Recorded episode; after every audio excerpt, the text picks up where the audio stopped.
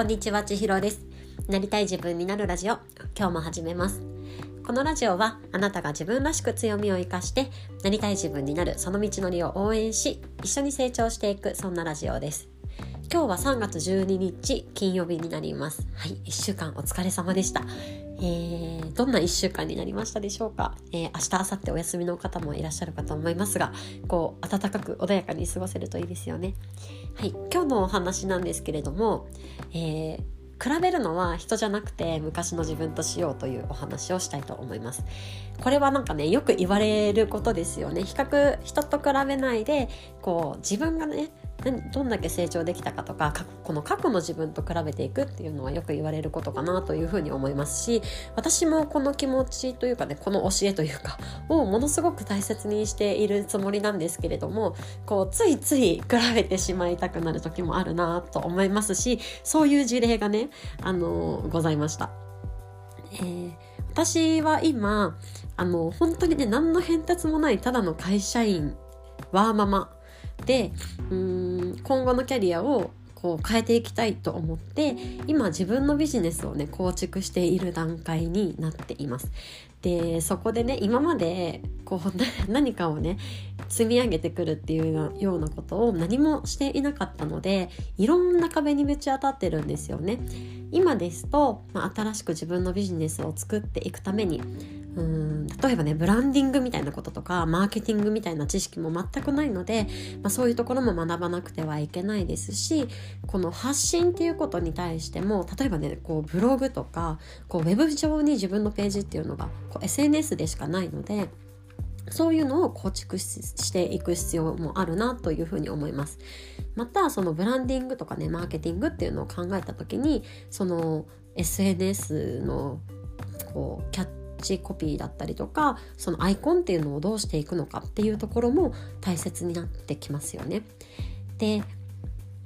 ある友達が、えー、昨日連絡をくれましたそのお友達っていうのは、えー、ツイッターでつながっているお友達なんですけれどもあの長男の生まれた年と同じ、ま、生まれた年と生まれた月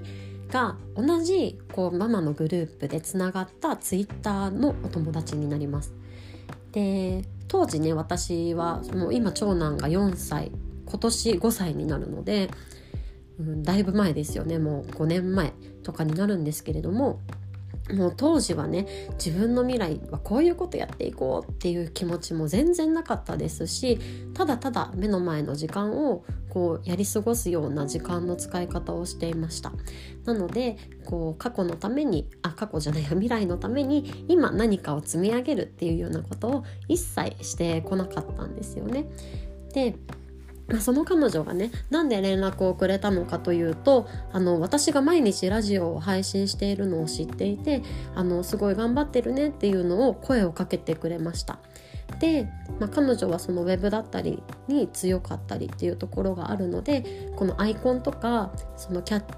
チアイキャッチっていうんですかねの画像とかをあのお手伝いするよっていう風に声をかけてくれたんです。もう本当にありがたくって私そもそもね何の発信もしないでダラダラこうツイートをしていたアカウントから急にこうなんかいろんなやる気を出してね急になんかいろんな発信をしだしてるわけなんです。なのでその当時ママつながりでつながっていたツイッターのお友達は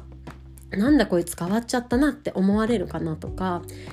なんか急にやる気出してるなって思われるかなとかねそんなことも私は思ったりしていたんですけどまあ自分は自分だからと思って、まあ、同じアカウントでこう発信をするように今はしているんですけれども。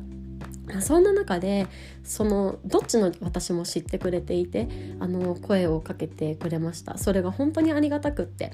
で私は今そのブランディングやマーケティングブログを作るみたいなところに課題を感じていてでまた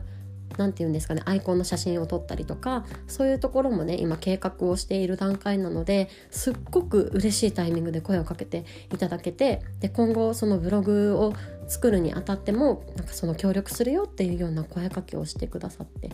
もうほんとありがたいなって思いながらただねその同じようにあの何て言うんですか同じ時期に出産をしたつながりでこう同じように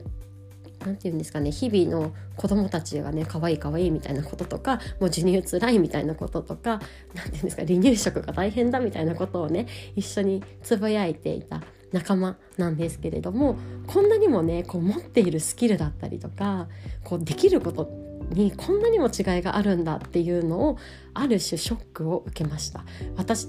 えーと、彼女はその当時からコツコツいろんなことを行動して積み上げているからこそ今そうやって教えてあげるよっていうようなスキルを持っているんだろうなって思ったんですね。それに対して私はなんでこんなに何も持っていないんだっていうのを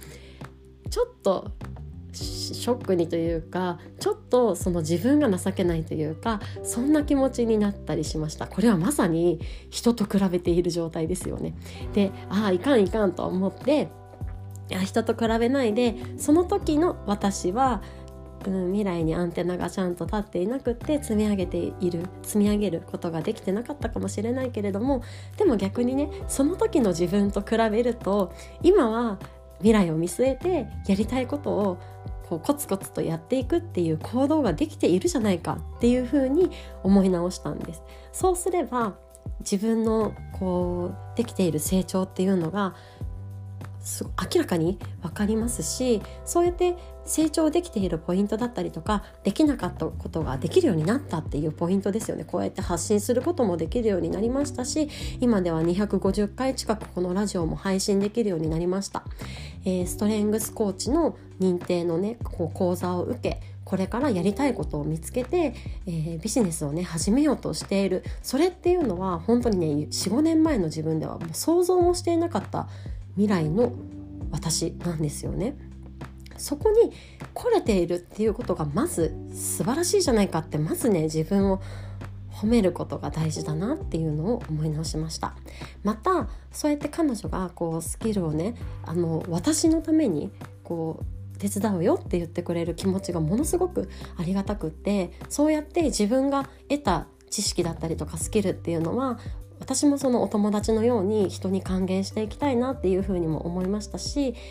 うんなんか今感じている、まあ、今ね足りないスキルが分かったんだからあとはやるだけじゃんっていうところにも今立てていると思うので、うん、なんか今目の前の課題っていうのにこうしっかり向き合ってでまたそうやってお友達の力を借りながらもこう実現に向けて頑張っていきたいなというふうに思っております。そういう形でやっぱりねこう人と比べるといいことって何もないですよね。なので人と比べてしまった中でもこうダメだって気づけてで自分と比較することに切り替えていく。で自分と比較しながらうまくできるようになったことだったりとか成長したポイントっていうねそういうプラスの面に目を向けてこうできたことを拾い集めていく。そうするだけでこう最初友達と比べてしまってへこんでしまいそうな自分を隅に追いやってこう今を見据えて未来に向かっていくことができるんじゃないかなということを、まあ、改めてね感じましたので今日はこんな話をさせていただいております。というわけで比べるのはやっぱり過去の自分そうですね人とは比べないで過去の自分と比べてよくできたポイントを探していこうというお話でした。では最後にコメント返しになります。えっ、ー、と昨日ですね不機嫌ハラスメントというかとパートナーシップについてのお話でちゃんめいさんがコメントをくださいました。えー、100回いいねをしたいくらいの内容ですということであのちゃんめいさんは争いたくない理由で夫さんが不機嫌な時にもこう言わないようにスルーしてたけれどもこう面目を保ってあげられていたのかと自分を肯定できましたということでコメントをいただきましたちゃんめいさんありがとうございます。これ素晴らしいですね。本当にこの確かにねこうちゃんめいさんがおっしゃるようにこの相手が不機嫌になっている時に自分がこう突っかかっていっくというかね。そうすると、まあ、自分嫌な思いするのって自分なんですよね。で結局そこで争いが起きて嫌な気持ちになるっていう。でそれをしないようにスルーしてたっていうことだったんですけれども、まあ、結果的にあの夫さんの面目を保ってあげられていたということで。で今ねこれコメント頂いて思うのは確かに頭ではこう突っかかることで余計な争いが起きて2人とも嫌な思いするよなって頭では分かるのにそれなのにこう責め立ててしまう私って何なんだろうみたいなのもね 感じたりするんですけどそれはやっぱりこう余裕のなさというかこう相手に求めるうん、期待値みたいなものを変に高く持っていたりとかそういうところも問題になっているのかもなというふうにあの新たな気づきもいただきました。シャンメイさんありがとうございます。私もこう広い心でこの夫の不機嫌はスルーして何事もなかったかのように話しかけてあげられるようにちょっと努力というかね気をつけてみたいというふうに思います。というわけで皆さん今日も最後まで聞いていただいてありがとうございます。今日また皆さんが一歩でもなりたい自分に近づけますように。ではまたね